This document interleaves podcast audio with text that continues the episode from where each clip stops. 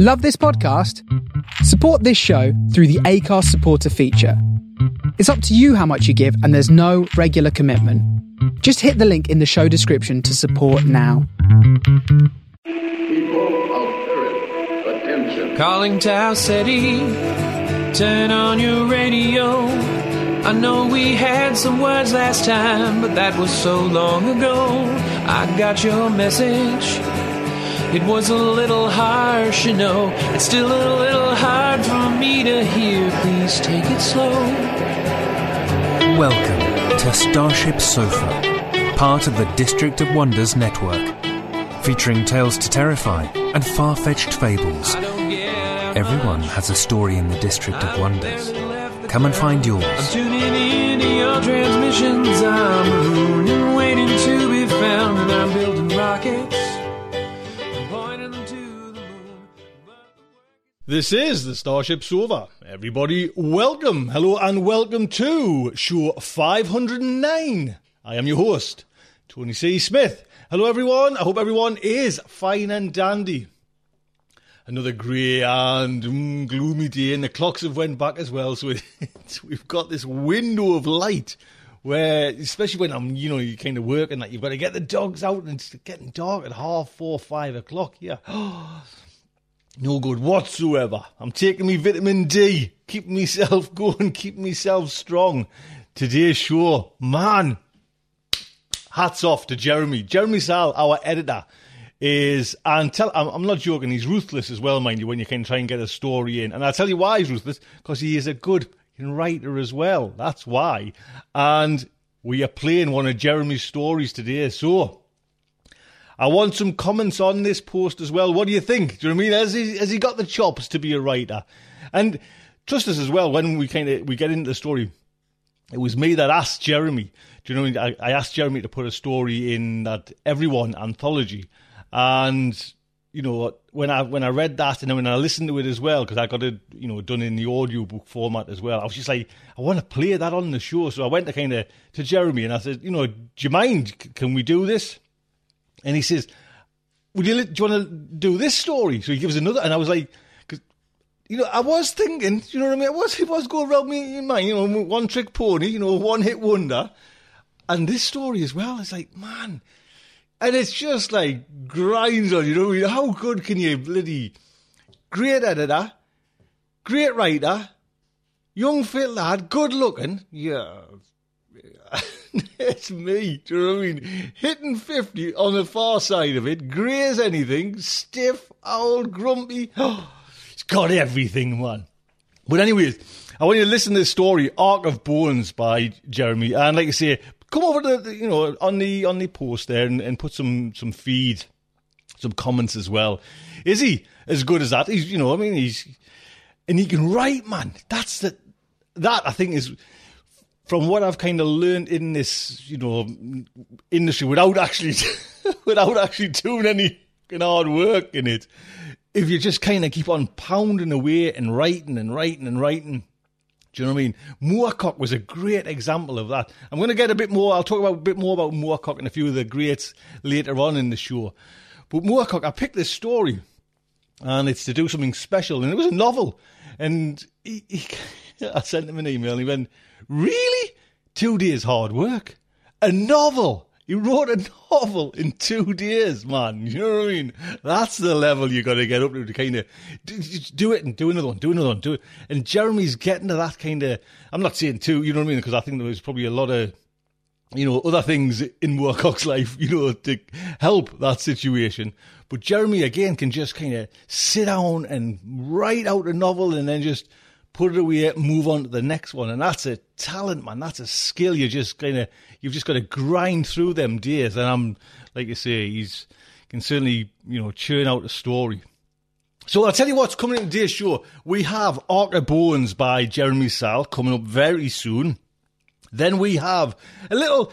I did an introduction for Patreon, and it's a little thing I've, I've got a, a, a mind to do. So I'm going to play that afterwards, and then I'll come back at the end of the show and kind of say say goodbye. So let us jump into the main fiction, and like I say, it is Ark of Bones by Jeremy Szal. And this is an original to Starship Sofa for the audio. And I'll give you a little bio on the young fella he sell, a young chap. Jeremy Szal is a Mediterranean blooded mongrel who was born in 1995 in the outback of Australia, where he was raised by wild dingoes. His science fiction, horror, and non fiction have appeared in Nature, Abyss and Apex, Lightspeed, Strange Horizons, Tor.com, The Drabblecast, and has been translated into multiple languages. He is the fiction editor for a trashy podcast you probably haven't heard of called Starship Sofa and is represented by the Wearsome literary agent John Jarrold and hopes to sell a novel soon. He carves out a living in Sydney, Australia, with his family where he drinks too much gin, watches too many cult films, and makes too many dark jokes. He quite possibly has an army of trained kangaroos.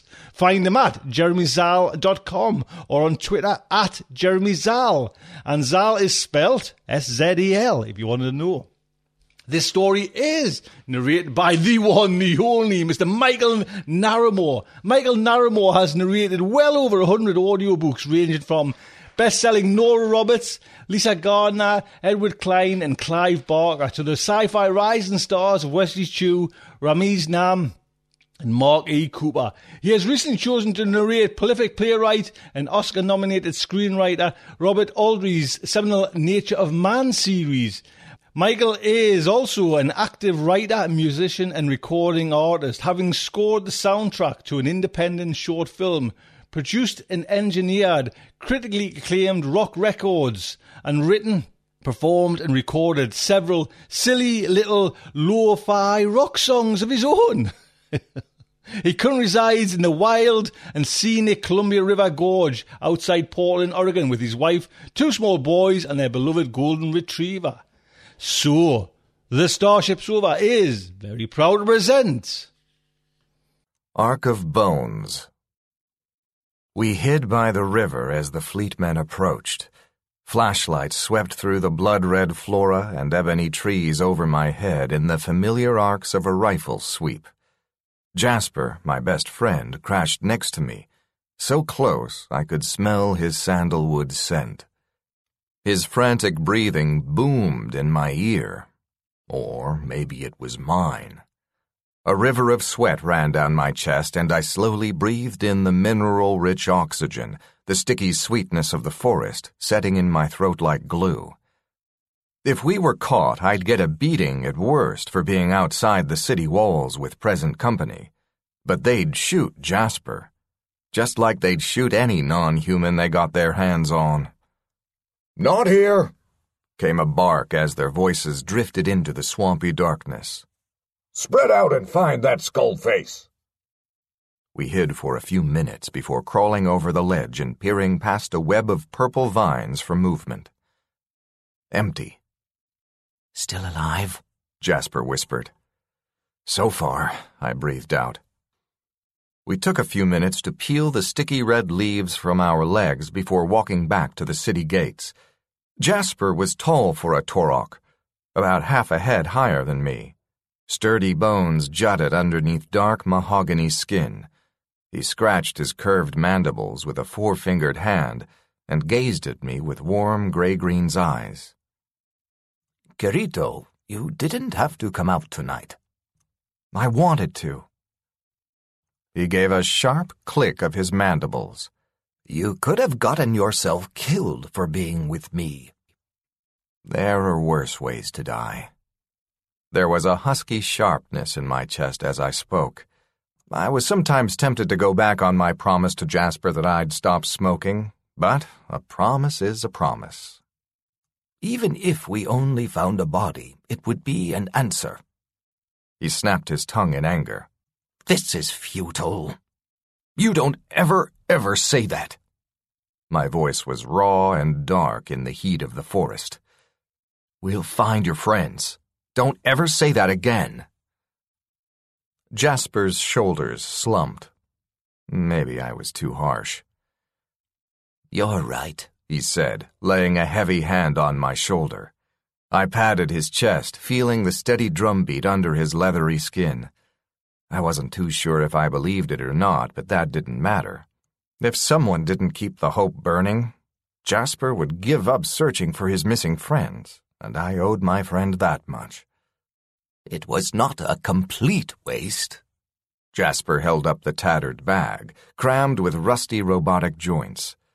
They usually dumped them for recycling at the scrap heap. Tomorrow, Jasper would sell them at the markets. Hopefully, they'd net him a dozen korons. It would be enough to get by for the week, maybe. The city loomed as we drew near. Tall, angular buildings sliced through rain-heavy clouds, lights splashing the city with colors of a nebula. A concrete wall blocked our way, splitting Archaeus from the wild jungle. No patrols. We scrambled through our hidden hole under the wall and made it safe. We'll search again soon, I said, sharing one last look as we parted. He strolled off to the non-human shanty encampment where all the aliens on Archaeus were forced to live. I watched him out before picking my way back to the city. A group of Taurochs were flanking a burning pyre, murmuring in their own language. I nodded to them as I passed, and they turned away in suspicion. After everything humans had done, I could hardly blame them. Just yesterday, a drunken fleetman had waltzed his way into the camp and laughed as he shot four dead, then laughed louder as he unloaded the rest of his clip into their dead bodies. They were burning the bodies now, and as per Tauroch custom, would scatter their ashes to the wind for wherever the dead went next. The fleetmen had hushed the whole thing afterwards. A paramilitary like that always has money to give, and there's always an open hand to receive it. Always. There had been recent investigations into their actions, and I'd heard that the authorities were getting sick of their interfering. But why bother holding my breath? It's not like Earth had been any different. I gave a knowing nod at the guard slouching at the gate. He'd tried to stop me from entering once. I came back the next night with photos of the strip joint where he'd spent his nights snorting red reed and the woman he'd been spending them with. After providing his wife's contact info, we had no further problems. Outside, the roads were clogged with auto rickshaws and buses blaring a cacophony, rich spice wafting from street stalls.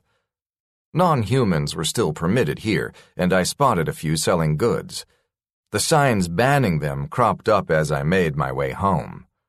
Fraternizing with them was taboo enough. Letting them come into the city center might have caused a riot.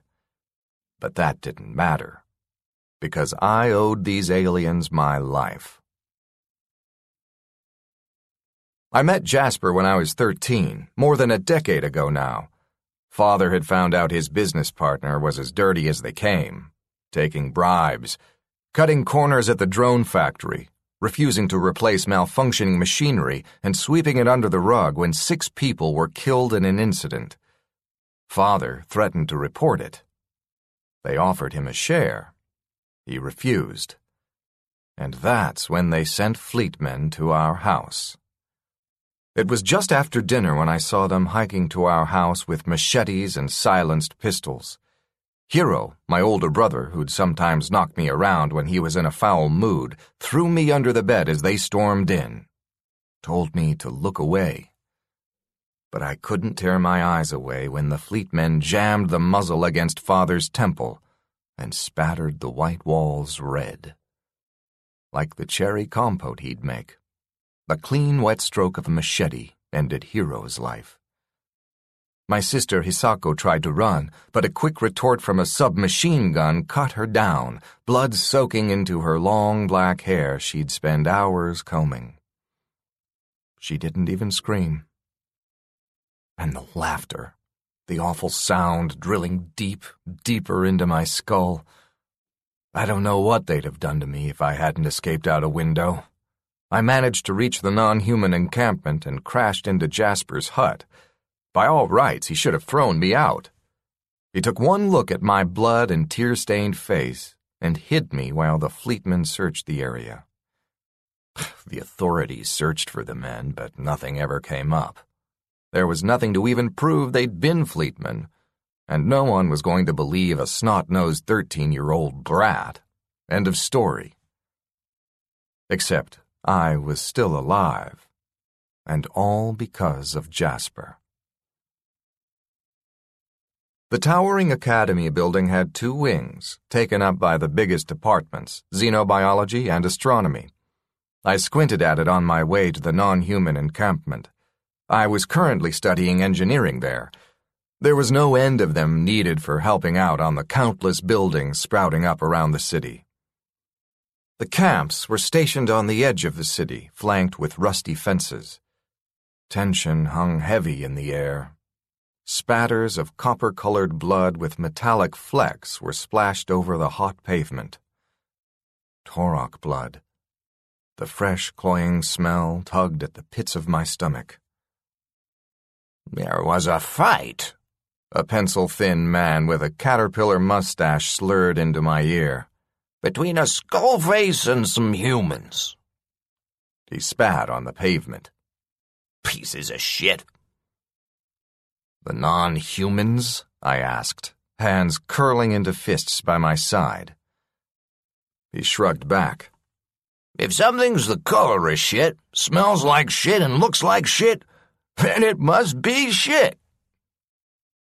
Some people just aren't worth the trouble of punching. I just hurried into the camp. No fleetmen around. That's been known to change at any moment. Street vendors flanked me to either side, non humans trading in damaged canned food, salvaged computer gadgets, cables, whatever they could find. Intense heat and noise and chaos polluted every meter. A lone water pump sat in an open yard, a shallow pool of discolored water beneath. The only water source they owned. The camp was little more than a shanty labyrinth of crude tin shacks hammered together the aliens had been living here ever since humans first arrived on Archaeus back in 2090, almost two centuries ago now. It even smelled ancient.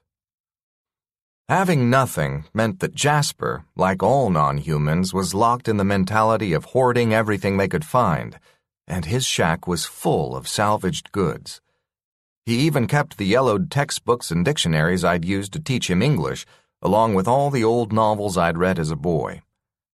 When everything you own can be taken away in a blink, even owning scrap becomes an act of defiance. I hovered in the doorframe. Still alive? So far. Fresh scars traveled up my friend's face, swiped across his mandibles, still bleeding. He gave that lopsided Torok grin of his, full of mischief and fun, like everything in the world was going to be all right. Well, I was never handsome to begin with. My muscles tightened. What happened? I tried to get a better look, but he waved me away. I'd sold my parts at the market and was coming back when a bunch of humans cornered me. I didn't know what they'd have done if I didn't escape. For a moment, my family were sprawled in front of me. I blinked the ghosts away as Jasper rifled around in an opening we'd made in the mattress and handed me a small object. Shaped like a pistol, it was a laser cutter used in construction but remodified into a weapon that sliced open anything, flesh included. If the fleetmen catch you with this, I started. I wake up every day not knowing if I'm going to see the end of it. It is worth the risk. I shrugged away the weight starting to settle on my shoulders. It wasn't meant to be like this, I said. That war between you and them when their paramilitary first arrived to establish a colony here, it should never have happened. Ah, well, they expected it to be empty. That grin again. We ruined their moment in the spotlight. But it could have been worse. If your government didn't stop the fighting with a truce and give us this settlement, they'd have wiped us out before anyone knew we existed. But they still would, given the chance. But to keep non humans busy, the government occasionally gave them hard labor jobs no one else wanted, and even fleetmen couldn't argue with that. doesn't make this any easier, I said, especially with all the missing Toroks. If they were dead, we'd have found their bodies by now. Hey, hey, I said. Remember what I said. You're not allowed to even think it. I clapped my hand on his broad shoulder, breathed in his sandalwood scent. We'll find them. I promise. A yell cut off Jasper's response. Please don't be fleetmen, I prayed as we ventured out to find non humans congregated near the water pump. In the distance, a lone human scuttled for the camp's exit. I scooped up a glistening object near the pump a small empty flask. No smell. Did the outsider bring it? Jasper nudged me and pointed to the fleetmen on the camp's fringes. He clicked his mandibles, and I felt the heat rising from his skin. I don't like this. Let's leave. Flask in pocket, we hurried back to the hut. Most of the non humans made themselves scarce, some coughing as they went. The tougher ones hung around, gripping makeshift batons and clubs. They were useless against pulse rifles, but it wouldn't surprise me if they had guns of their own. I think I saw a cutter shaped bulge strapped to a thigh. Back in the hut, Jasper patched himself up with medjool and fried the lamb shanks I'd brought him. It wasn't often he got to eat food that didn't come out of a can, and his biology didn't allow him to consume dairy or fermented goods. I regularly brought him food ever since that incident a few years back when they'd sealed off the camp Emergency quarantine, the fleetman had said. The non humans inside starved, killing each other for scraps. The only reason they'd survived was because of support groups flinging packs of rations over the fence. No way I was letting my friend go through that again, no matter how many times he insisted he could feed himself. I cradled the cutter. My fingers slipped all too easily into its cold grip. Would you kill one of them? I don't know why I asked it, but I did. Would you? I kept silent, afraid of what I'd say. I would, Jasper said. Your government does not care. And you've told me how easy it is to bribe someone. My knuckles turned white on the cutter. I remember stumbling from person to person after my family had been killed demanding help from someone, anyone, anyone at all. Some just didn't want to know. The ones that did couldn't dig anything up, even when the whole thing stunk of a cover up. You know they want to push the slums back? Make our camp even smaller so they can renovate and put new buildings there? I grimaced. I'd been hoping to keep the news from him. I hear the humans talking about it. He continued. I swear I could hear his mandibles grinding. We're already overpopulated. If they make the camp even smaller, we'll be living on top of each other. Another lopsided grin, full of life and innocence, warming my heart. Almost like you humans do. Apartments aren't quite the same thing, I humored him but I know he knew me well enough to know when I was hiding my concern. I thought back to the man in the camp today. He spelt trouble, I just didn't know what kind. We were walking out later, complaining about the heat, when we heard the gunshot. The fleetmen from the camp's entrance were facing off against the Toroks. One smashed his rifle into the alien's stomach. Take another step, Skullface, he yelled. I dare you. The fleetman aimed his silenced rifle and squeezed the trigger, punching a hole in the corrugated metal above his head. My body flinched at the vibration of the gunshot. Get out of here! A tattered leather jacket stretched across the tallest Torok's broad shoulders. His hand slithered towards his holstered cutter like an insect. Leave while we allow it. While you allow it? The fleetman seemed to find it amusing.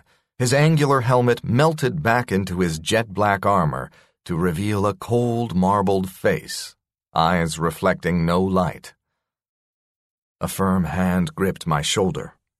This is too dangerous for you, Jasper told me. Don't be stupid.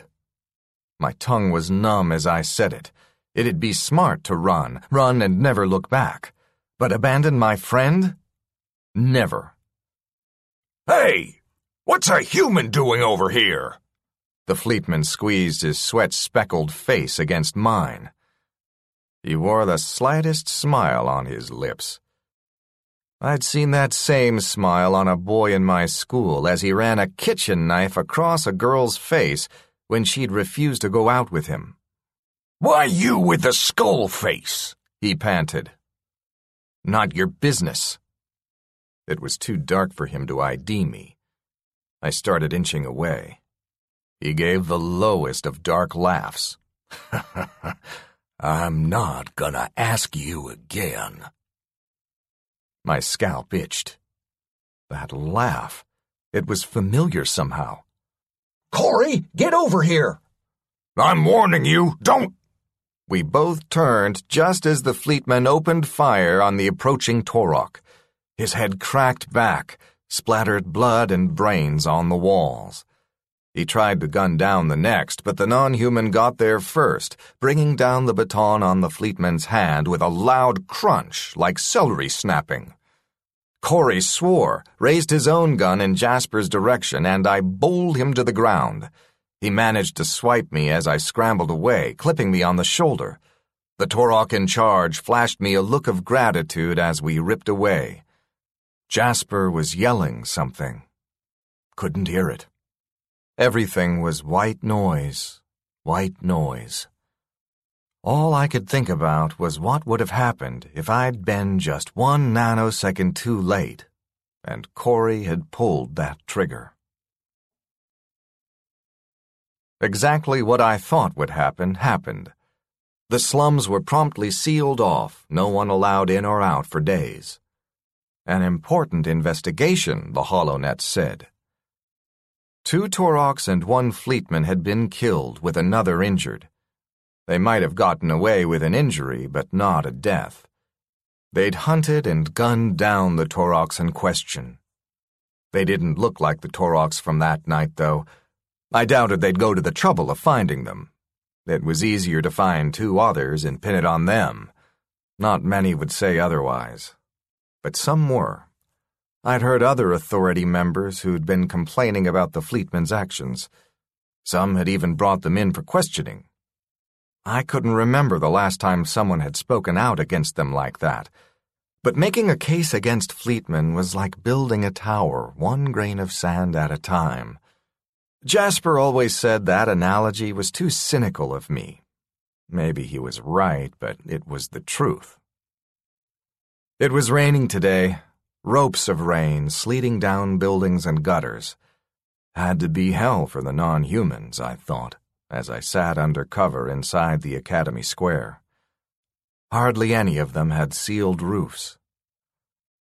I brought out the small flask again, wincing as I reached into my back pocket.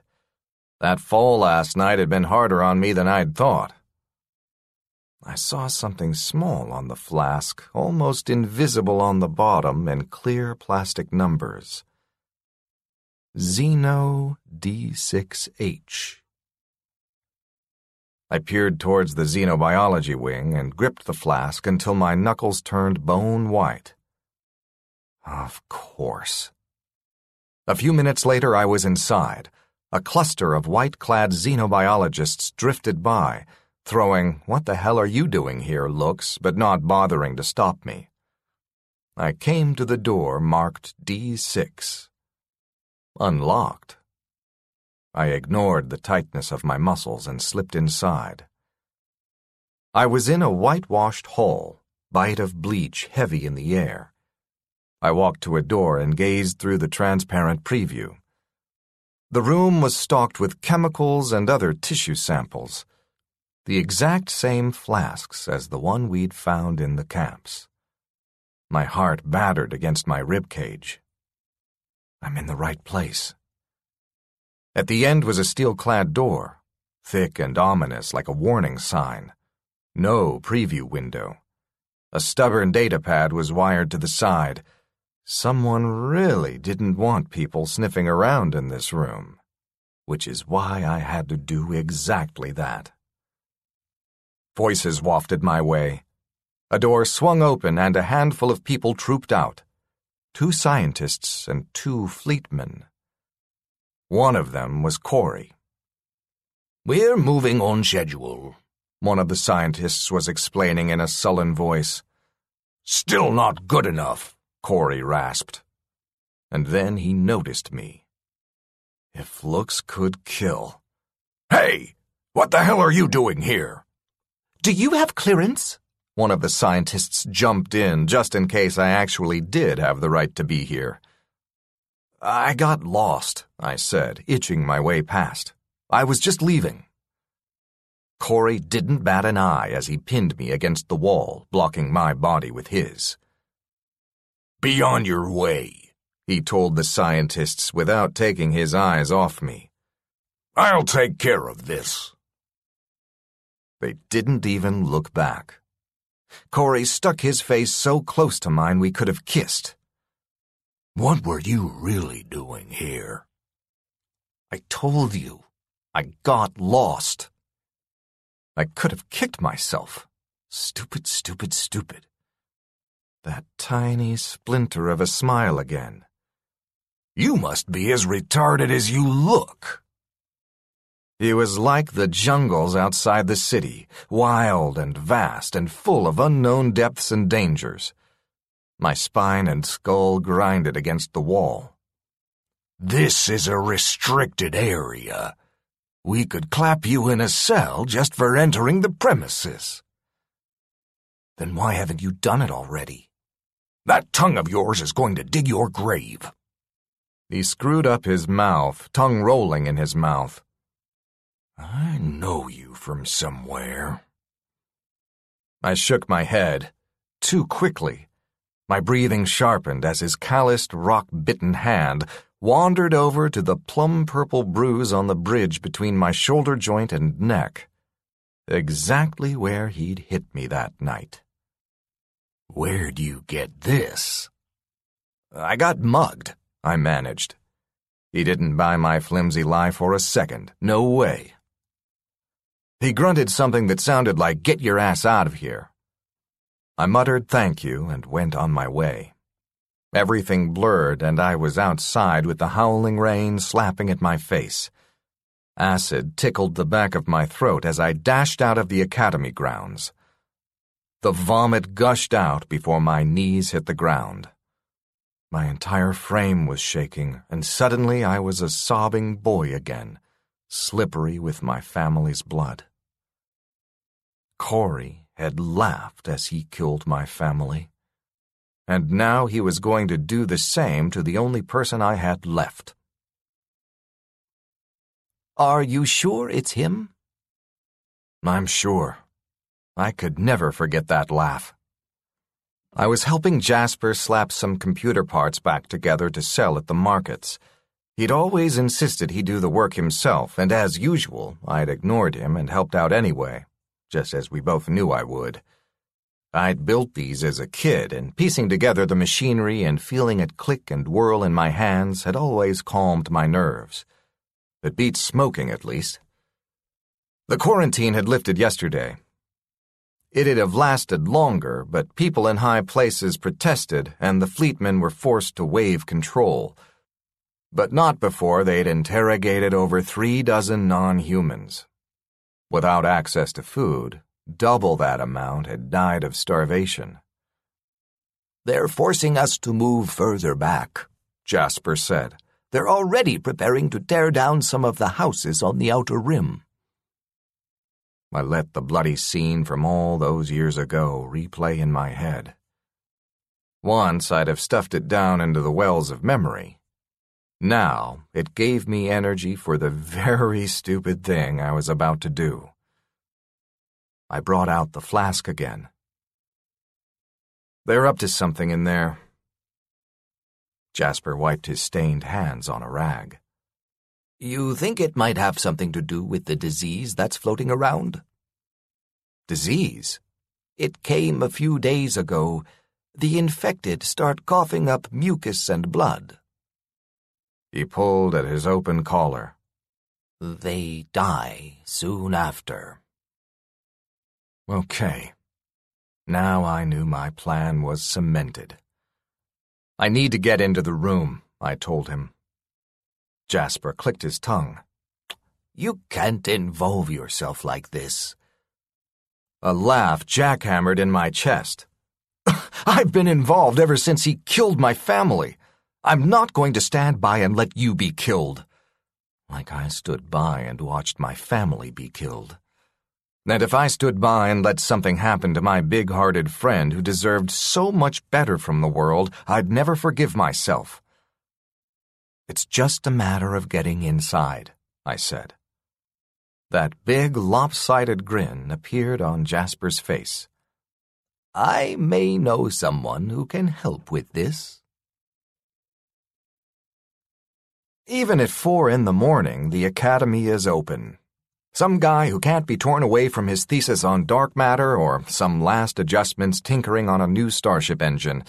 Most sensible people have gone home, so security's usually somewhat light. I slipped down the naked halls, the onion thin card in my pocket. Jasper knew a friend who made a living from creating viruses and malware and selling them to buyers through the Holonet who'd never think of giving money to a Torok. Using a monitoring keygen, he'd created a bypass program that would freeze the Academy's mainframe. But not for long. Arriving at the D6 door, I had my suspicions whether it'd actually work or not but there's no time like the present. I shoved the card into the slot's mouth. The light beamed green, and the door cracked open. I grinned and squeezed inside. No going back now. The corridor was bathed in a grayish darkness that seemed to have frozen still. The hairs on the back of my neck pricked up like I'd been charged with electricity. I was an intruder, stepping on hallowed ground. I got to the metal door, repeated the process. My breath burned in my throat, but I held my ground, and the touchscreen display read open. The first thing that hit me inside was the cold, wrapping around my bones and gripping my spine like restraining clamps. It was your typical academy lab room with smoky glass and rows of monitors. There were rows of flasks on the shelves this time they were sealed and full of tiny swirling beads. Marked Biochem Prototype Version 6. Rows and rows of containers lined the far walls inside a monster of a fridge. Even without the labels, I knew what they were non human body parts, organs, tissue samples, blood. The papers on the Cocobolo desk confirmed it. They listed when they'd taken the non-human, what their code number was, the cell they'd been placed in, and the things they'd done to them. Starvation to see how long they could last without food, the minimum and maximum temperatures they could survive, how much blood loss they could take without passing out. Pain tolerance, endurance, live dissection, exposure to toxins, all conceivable evil researched and carried in these rooms. All their suffering funneled down to be logged here in small black letters on white paper. There was a room parallel to me that held a reclined bench, wrist and leg restraints popped open. On a gurney next to it were various cleavers and scissors gleaming with the copper stain of Torok blood. I grinded my palms against the side of my head so hard I should have split my skull. Horror pooled at the bottom of my stomach like concrete. I was drowning in it, cold fingers pulling me under with a despair I'd hadn't felt since the massacre of my parents. But I wasn't a helpless boy anymore. I could do something. I started snapping pictures of the printouts with my palmer. of the refrigerated organs, of the bloody table, of the flasks, the names of the scientists who logged into the system to work on these experiments. I captured it all. I noted a video over in the corner of my screen. My body didn't want me to watch it, but I had to. A surveillance cam filming a single Torok locked in a cell, throwing himself at the glass, begging to be set free. The words prototype biochemicals released popped up. The video fast forwarded to the next day, where he was retching and coughing on the floor.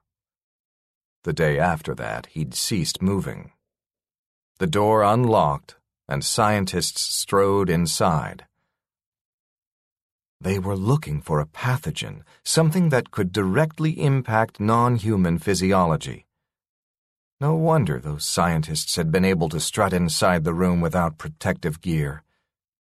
Humans were immune. The flask at the camp had been a test placed in the water. And then I noticed the familiar Fleetman insignia stamped at the bottom of the page. They were funding this. They wanted the non humans gone. The disease was created to clear them out of the way to move them further into the camp for the new buildings. Two birds with one stone. The roots of this corruption ran deep into Archaeus's soil. But it could still be pulled out. There were people who could use this to actually change something. Use it against the Fleetmen. People who'd searched for evidence when my family was killed the authority members who'd protested against the Fleetman's actions called them in for questioning. They could do something. They had to know. Everyone was going to know. I started downloading all the files to my Palmer. A door in the hallway clanged shut. Sweat and fear trickled down my spine as muffled voices and heavy footsteps ushered past. If they caught me now, Corey would finish off what he started all those years ago. Transfer complete. I stuffed the device back into my pocket. Now, out. I slipped away, heading for the emergency exit when I nearly collided with a white clad figure. Watch where. Her eyes widened. It was the scientist from last week, the one with Corey. Her eyes flickered to the lab door, just closing behind me. Oh, hell. What did. I shouldered past her, breaking into a run. I think I heard her scream for help. My palm slammed against the emergency exit door and I burst outside, sunlight stabbing me in the eyes. I tore down the grating staircase, desperate to be away from the building. Sweat clouded my eyes as I skipped through the tooting traffic, waiting for the whisper of a bullet between my shoulder blades. None came. My chest ached as I skidded down the streets. There was only one thing left to do. I just hoped it wasn't too late already. A crowd had congregated around the camp's entrance, straining against the locked gates. Helijets sleeked through the sky like metal ghosts. Special marked vans parked near the edges. Fleetmen. No one was getting in or out. Except me. My palms scraped against broken glass and splintered wood as I crawled through the hole we'd dug. I sprinted towards the bedlam and screams, sweat running down my heaving chest. The helijet hovered overhead. They were snapping pictures of me? Didn't matter now.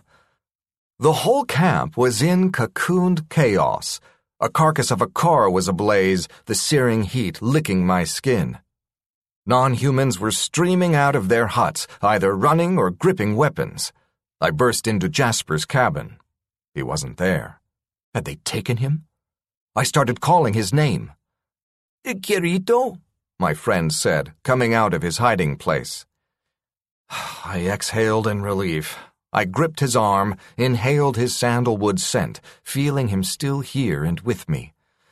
What's going on? I panted out. It's a raid, Jasper rasped, clutching his gun. A dribble of blood snaked down his arm. Fleetmen found our weapon storage. He placed his hands on my shoulders. What happened with you? I spilled everything. He didn't say a word. By the time I was finished, he was seething with rage. His mandibles locked together and tendons stood out on his neck like bridge cables. And you've got photos? he asked. I'm going to send them everywhere. There are people who can. An explosion cut me off. Gouting flames mushroomed up into the air with clatter of gunfire. Screams followed. If we stayed here, we were as good as dead. I'd survived that night, and neither of us were going to die here. We burst out of the hut to see a fleetman hosing down a Torok with his assault rifle. He splattered into dust, unmoving. He turned to us and was about to open fire when another non human cut him down with the sickening stench of singed flesh. Get them! Someone screamed, drowned out by another blast. I fumbled with my device as Jasper propelled us through the labyrinth of welded steel shacks. The HoloNet connection here was almost dead, clogged with interference. The files started uploading in a trickle, spreading to news sources. I made sure to send direct feeds to those authority members, the ones who would need them the most. Down! I hit the ground just as bullets punched through the corrugated walls surrounding us. The smell of overheated metal and singed rubber clawed at my nose. Get to the river! I know I screamed the words, but the gunfire was so loud I couldn't hear myself say them. I caught a glimpse of Fleetman spraying down a cluster of Toroks with a spray of gunfire. This wasn't a raid. It was a massacre. We scrambled on the second level. I wiped the sweat out of my eyes just in time to see an armored figure standing to the side, aiming his rifle at my head. Someone hurled an object through a window of the house in front of us. Jasper rammed me in the shoulder, barging me out of the way to take my position. The gun coughed. Jasper fell. I watched the object fall to the floor. The grenade went off, and the world exploded. I was ripped to the side in a flurry of splinters and masonry. The ground punched the air out of my lungs. I was blind and deaf, and I couldn't move. I thought for a moment I'd been killed. Something razor sharp dug into my back. Jasper. He'd taken my bullet to give me extra time. Have to get to him. Before I could move, rough hands hooked under my arms, dragged me backwards through the dirt, pinned me flat on my back. Dust and light swarmed my vision, and I knew this would be the place I would die. You know, slurred a familiar voice, I'm starting to think this isn't a coincidence. I tried to stand, and Corey kicked me back down. He was a towering mountain, relishing his absolute control over me. If you were smart, you'd have died that night. The horror must have shown on my face. What? He grinned, shifting his boot on my chest. You think I'd forget your coward father? He leaned forward. When I can't sleep at night, I think of the way he screamed and cried and begged for his life. I think about the way the light faded from his eyes once he realized it was all over. There's nothing in the world as beautiful as that. He's jealous, I realized dimly. This man didn't have the capacity for compassion, so he could only take what others had. I know you went into that room. You think it's going to make a difference? He patted my cheek. Say what you like. We'll just pay them off. Just like we paid them off when we blew Daddy's brains out. I grinned through bloody teeth. Just a few more seconds. I don't have to say anything. I threw my palmer at his chest. Everything had uploaded, all of it to the HoloNet and spread out to thousands of sources. It's done for me. His face melted, and he kicked me so hard I thought I heard a rib crack. You imbecile! You love these skull faces so much! He straddled me, jammed his pistol under my jaw. You can die like them. A gun cracked.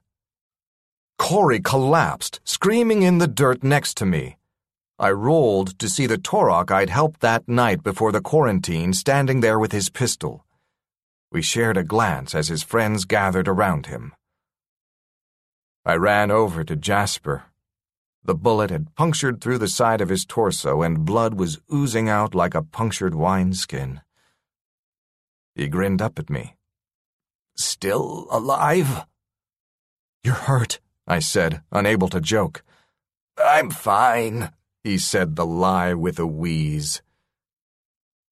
The wind carried Corey's voice, spouting curses. I advanced on him, scooping up the man's pistol and pressing it against his forehead. The scenes of my family's death looped in my head again and again and again. This man had slaughtered them like pigs and was trying to do the same to non humans. His only joy was robbing people of things that mattered to them. My finger tightened around the trigger, but I couldn't pull. Father refused to taint himself, even when they offered him everything. I couldn't do it now. My family wouldn't have. I wasn't going to ruin myself for Corey. He wasn't worth it. Don't have the balls, eh? Corey sneered. I ignored him and turned to the Torok who'd saved me. All his friends were with him, knives and blades in hand. He's all yours, I said. I did not watch as they dragged him away or when the screaming started. Jasper had eased himself up onto one elbow, his breaths growing sharper by the minute. Get me out of here, he coughed. Take me to the river. Jasper leaned on me for support as we hobbled into the forest. The gunfire had died down, and the dust had started to settle. It was impossible to tell who had won, and I wasn't going back to find out. We closed in on the river, a canopy of red leaves providing shade above us. Any other time, we'd sprawl in the long grass together, talking and naming the chirping insects around us. Did you upload it? he wheezed. I nodded, readjusting my grip on his forearm, slippery with blood and sweat. Don't try to talk, I told him. The words were like razors in my throat. Just keep moving. Just keep moving. We crashed on the banks of the river, the blood warm water surging around my knees. The water turned dark around Jasper's body. The bullet had gone clean through his body, maybe ruptured an organ. You didn't kill him, said Jasper quietly over the whisper of water. I shook my head. I didn't want to be like him. Your family would have been proud of you. I didn't try to push away the wailing pressure in my chest. I looked at my Palmer. The footage was going viral. The headlines were starting to show shock, outrage, cries for them to be disbanded.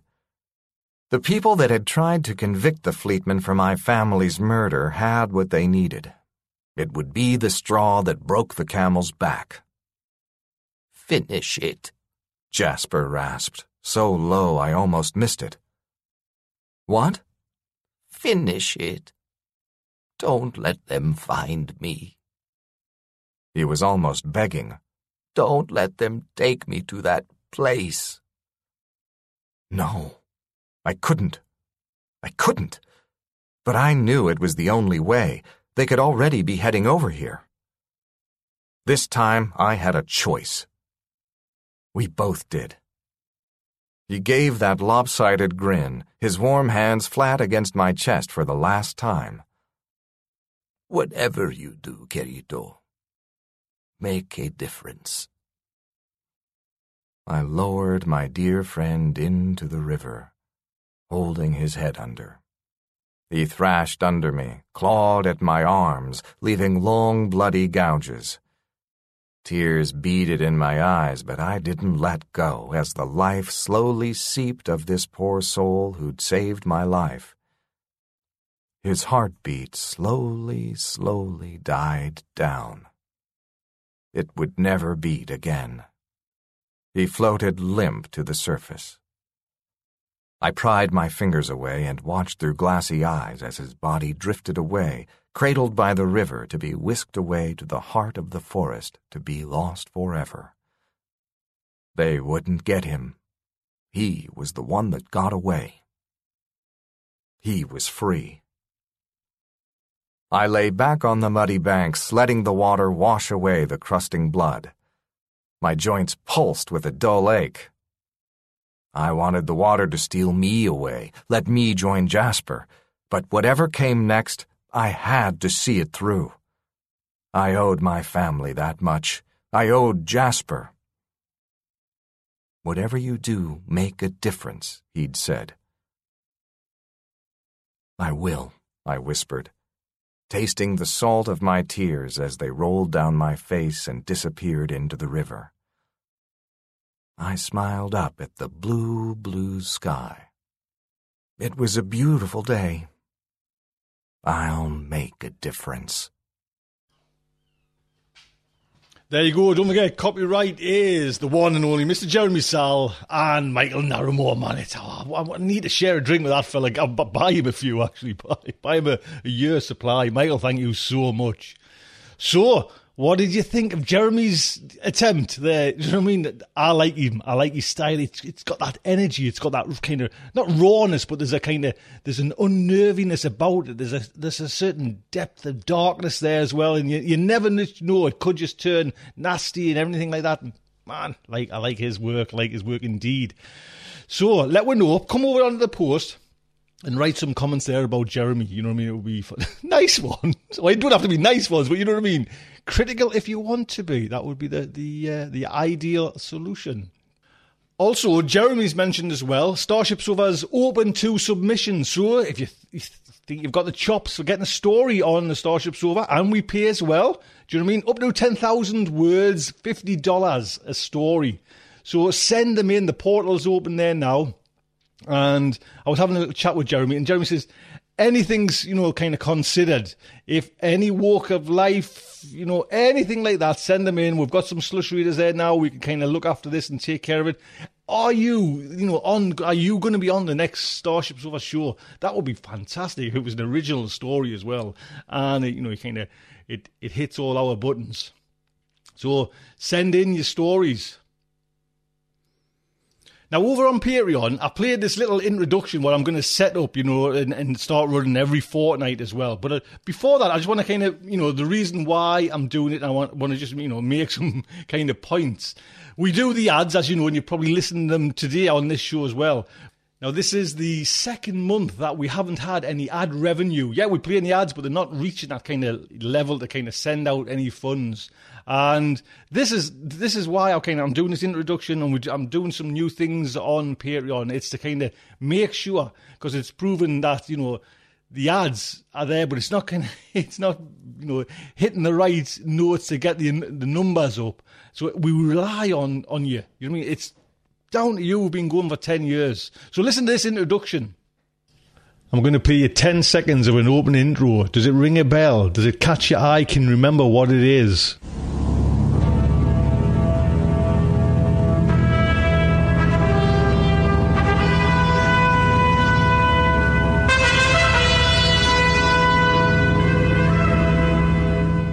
It is Red Dwarf.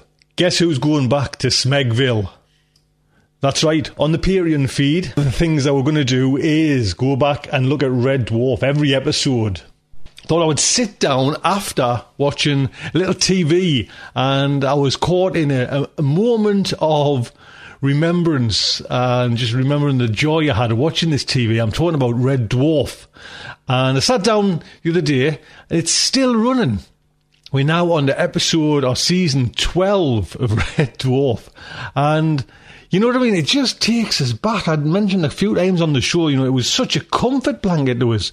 We we used to watch the show when we lived, we lived in Newcastle, right in the kind of about a quarter of a mile from the city centre, in a big. It was a three-story old house, and we, we, lived with a few folks there. It was our house. We bought it. Actually, it was a nightmare to get out of it because a week before. We, we put it up for sale, and a week later, the Benwell riots took off, and they were videoed and cameraed all around the world. but anyway, at that time, it was playing Red Dwarf and we'd have friends staying, you know, who would come over or come up from London or everywhere like that they would stay. And it was just one of those programs that you could switch on and just rewatch and rewatch with friends. And, you know, and I remember when it first came out, you know, like sitting again, it was a bit like, you know, in the olden days with music where you used to kind of record, you know, press play and record on your little recorder and record the charts. I was there ready primed 1988 when the first season came out, you know, to record them with a, you know, a VHS, record it like that onto, onto like a tape and then rewatch and the tapes would just wear out, you know what I mean? And then along came digital and it's, it's fantastic there now. But I want to talk, you know, and that's what I want to kind of, I'm going to do is because I watched season 12 and honestly I was thinking, well, we'll see. And it holds up. It holds up excellent. Do you know what I mean? Um, reasons why it's still I'm still struggling with you know Star Trek. You know that's been going way longer, and they're trying to recapture you know the old kind of style and you know before actually the original Star you know Star Trek, and it just isn't working for me. And then like, yet I put on Red Dwarf, and it's firing on all cylinders. Do you know what I mean? It really is good. I really enjoyed it. I was thinking, oh, it's not going to work now. You know what I mean? 1988 when it came out still, you know, got it to this day. And it's, it's went through some changes, you know what I mean? And I, that's what I want to do on this feed. I want to talk about, I'm going to go right back to the beginning. And I'm just every couple of weeks, I'm going to just talk about one, you know, we'll pick like show one. I'm just going to work my way right through all the shows talking about them. There is some great ideas in there, you know, especially like total like science fiction, and you can just tell, you know, like you know, the founding fathers, that Rob Grant and Doug Naylor, were just total sci-fi, you know, just stars with, in my eyes. You know, the, the, the ideas and the way they kind of brought them to the screen were just fantastic.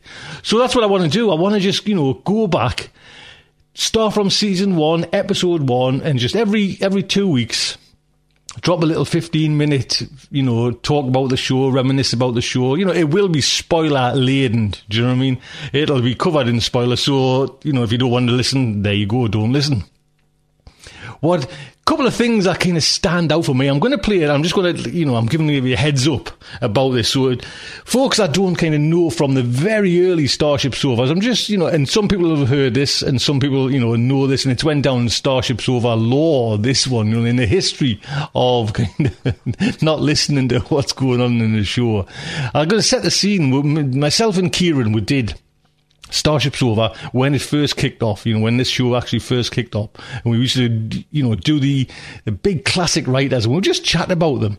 We did Starship Sofa, we did Red Dwarf, and we did two, it was actually a two-parter. You know, there was so much to talk about, and in there, there's a scene where Kieran's talking away, and I didn't actually quite listen to what he said on the opening lines. So when I started listening, I was thinking of something totally different. This is guaranteed to make you smile. Trust us. Don't listen to this if you're out in public. I think for me, it was the gags, often as not delivered by Rimmer, Chris Barrie, delivering these stories. And whenever you got a really good Rimmer story, it would start off an archetypical kind of uh, description of something. Obviously, with anybody else, would have been a wonderful moment that would always, always, always, without a doubt, there sink uh, below anybody's expectations of terrible. I think that possibly my favorite. It used to be a story I used to tell to people as a as a joke, and it was um, my first French kiss, and it, it, it, goes something along the lines of um, I was on holiday with my uncle Frank and my mum. Now, my uncle Frank had two twin daughters. Now I'm pretty certain Lucy quite fancied me but Jane was the one that I was keen on. Anyway, I was in bed, asleep, And imagine my surprise when this tongue is forced between my lips while I'm asleep and I wake up to look and to notice it was me Uncle Frank.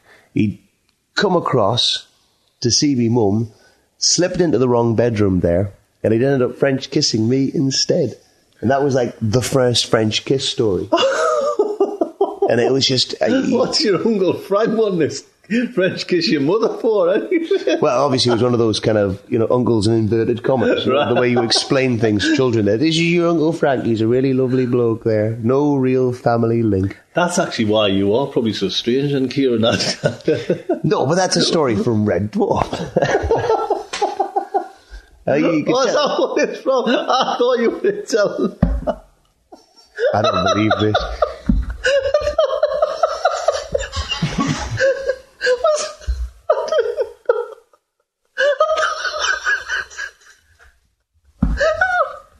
I think that's the, the point there. You could take a good Red Dwarf story to it. Tony's going purple at this moment in time there. He's got the giggles. You could tell a good story from Red Dwarf. One of those rimmer... rimmer lines. that was fucking real. I was, I was actually thinking about whether I should edit that. that one straight out there. Oh man, that didn't do me. But it, it was. I mean, Red Dwarf was the comedy soundtrack for, for our lives. I mean, I'm sweating. I thought you were revealing something so personal. Christ, I can't put that on me. Kieran getting French kissed off his uncle. uh, if that did go out there, there'd be a lot of family speculation about uh, who Uncle Frank actually was. I don't know where it all come from. Like, oh hell! Right. Even to this day, that's still. Do you know what I mean? I just thought Kieran was just totally offloading something on us. Oh man. so you know we've got that with this kind of red dwarf, and there's there's so much in it, you know, like what, what I want to go, go back to and, you know, and rediscover and just, you know, now getting it, the kind of pulling it up and just getting familiar with it again. You know, there's this song.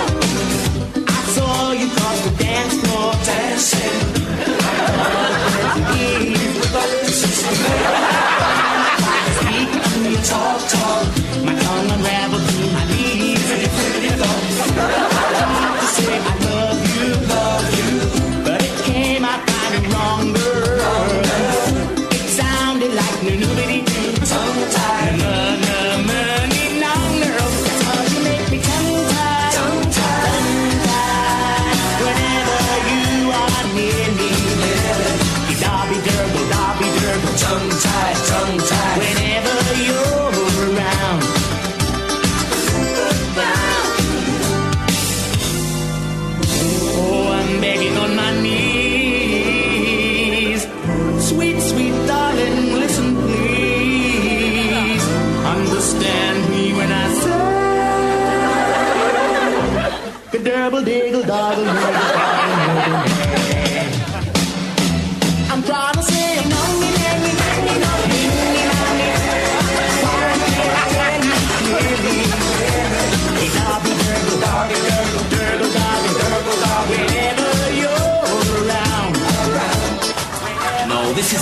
One. What isn't? I'm looking for this dream I had last month on the dream recorder. that song, man, it just from my, you know, I'm going to say childhood, but I was, I never kind of got into the, the fiction side of things, you know, again. If you listen to the early shows, I wasn't a, in a, an early starter with write, with reading. You know, it was well after school. You know, I was, I'm sure I was in the twenties, twenty one, something like that, before I kind of picked up books and started kind of hammering them through. But TV and everything like that is, you know, that was my kind of source. And just, you know, memories of, of Red Dwarf. And I watched the video on YouTube. You can go and have a look at this video, you know, tongue tied.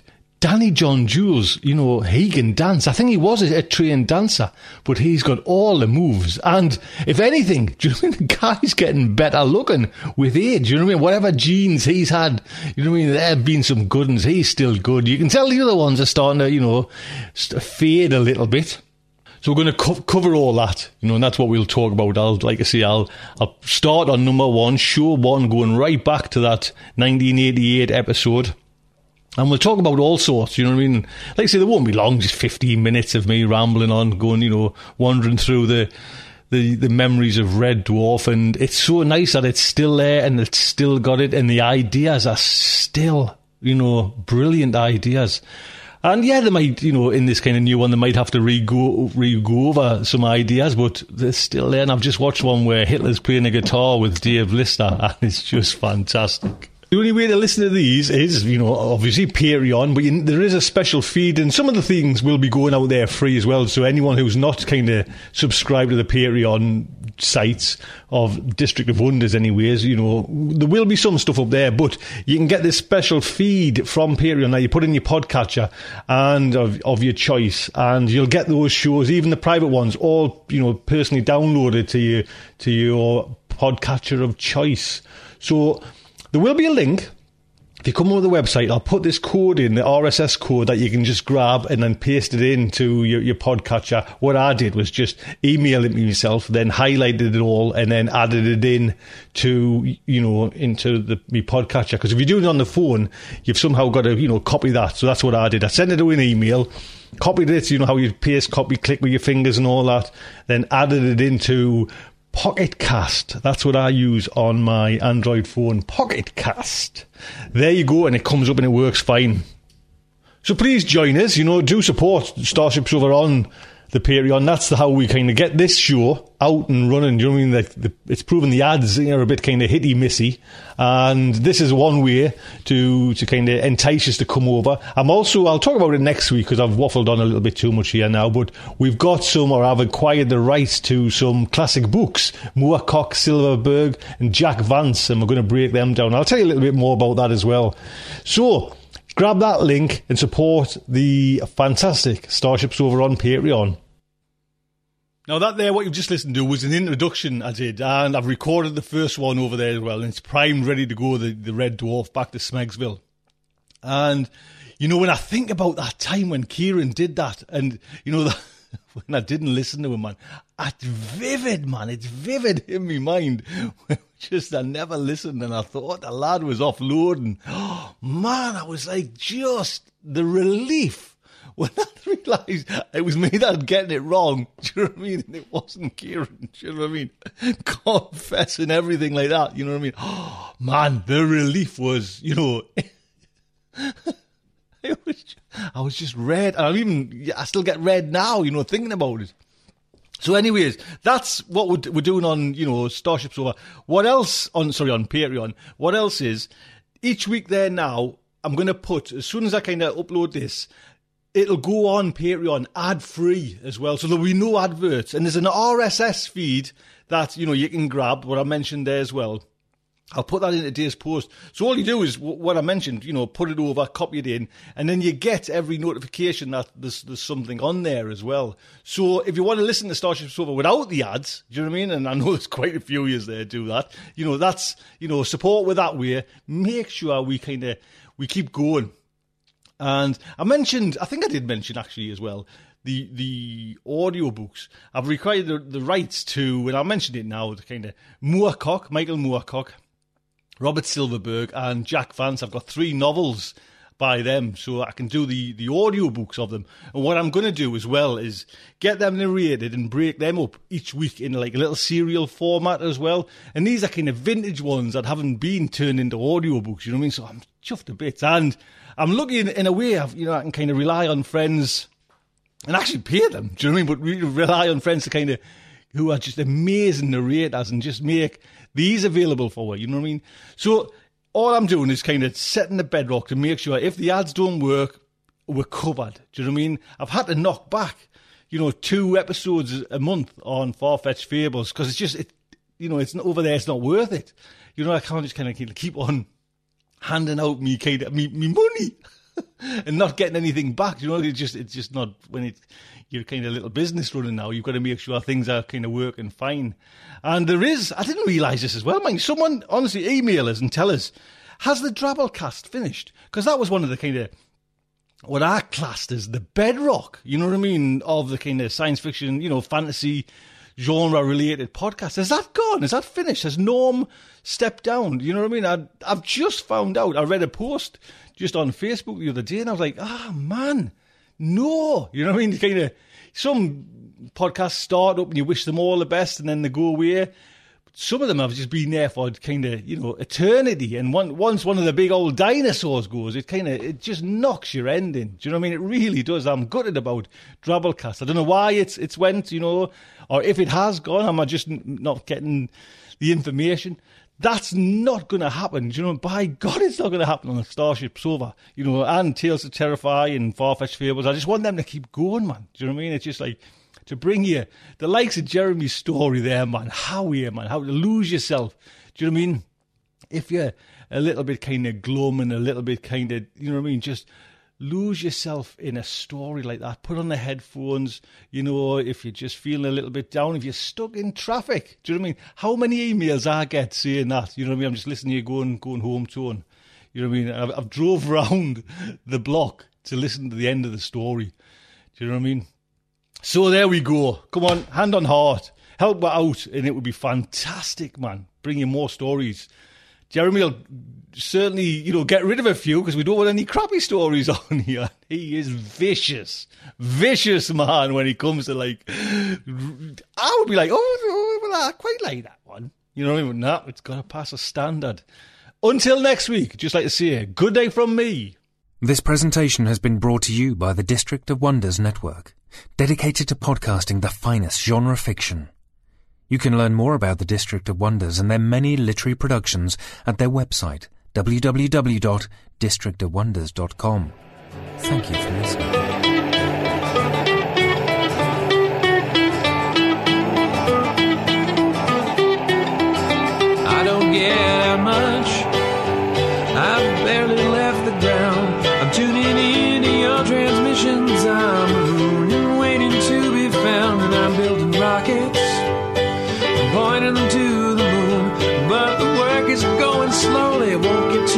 Anytime soon. Can you reach me? Is my signal getting through? Turn on your radio. I wanna talk to you.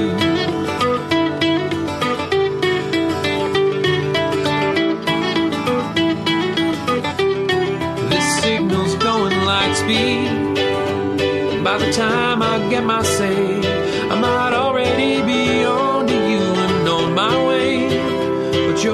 far from here, and at best I'm moving slow. So I'm waiting on your call at home with nowhere to go.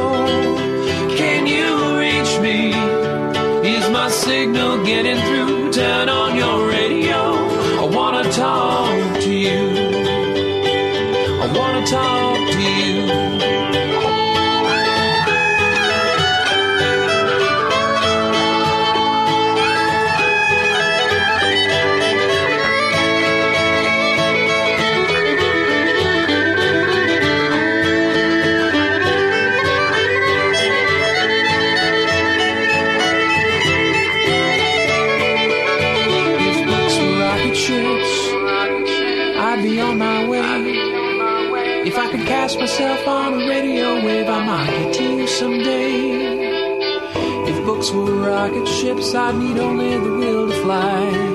I'm still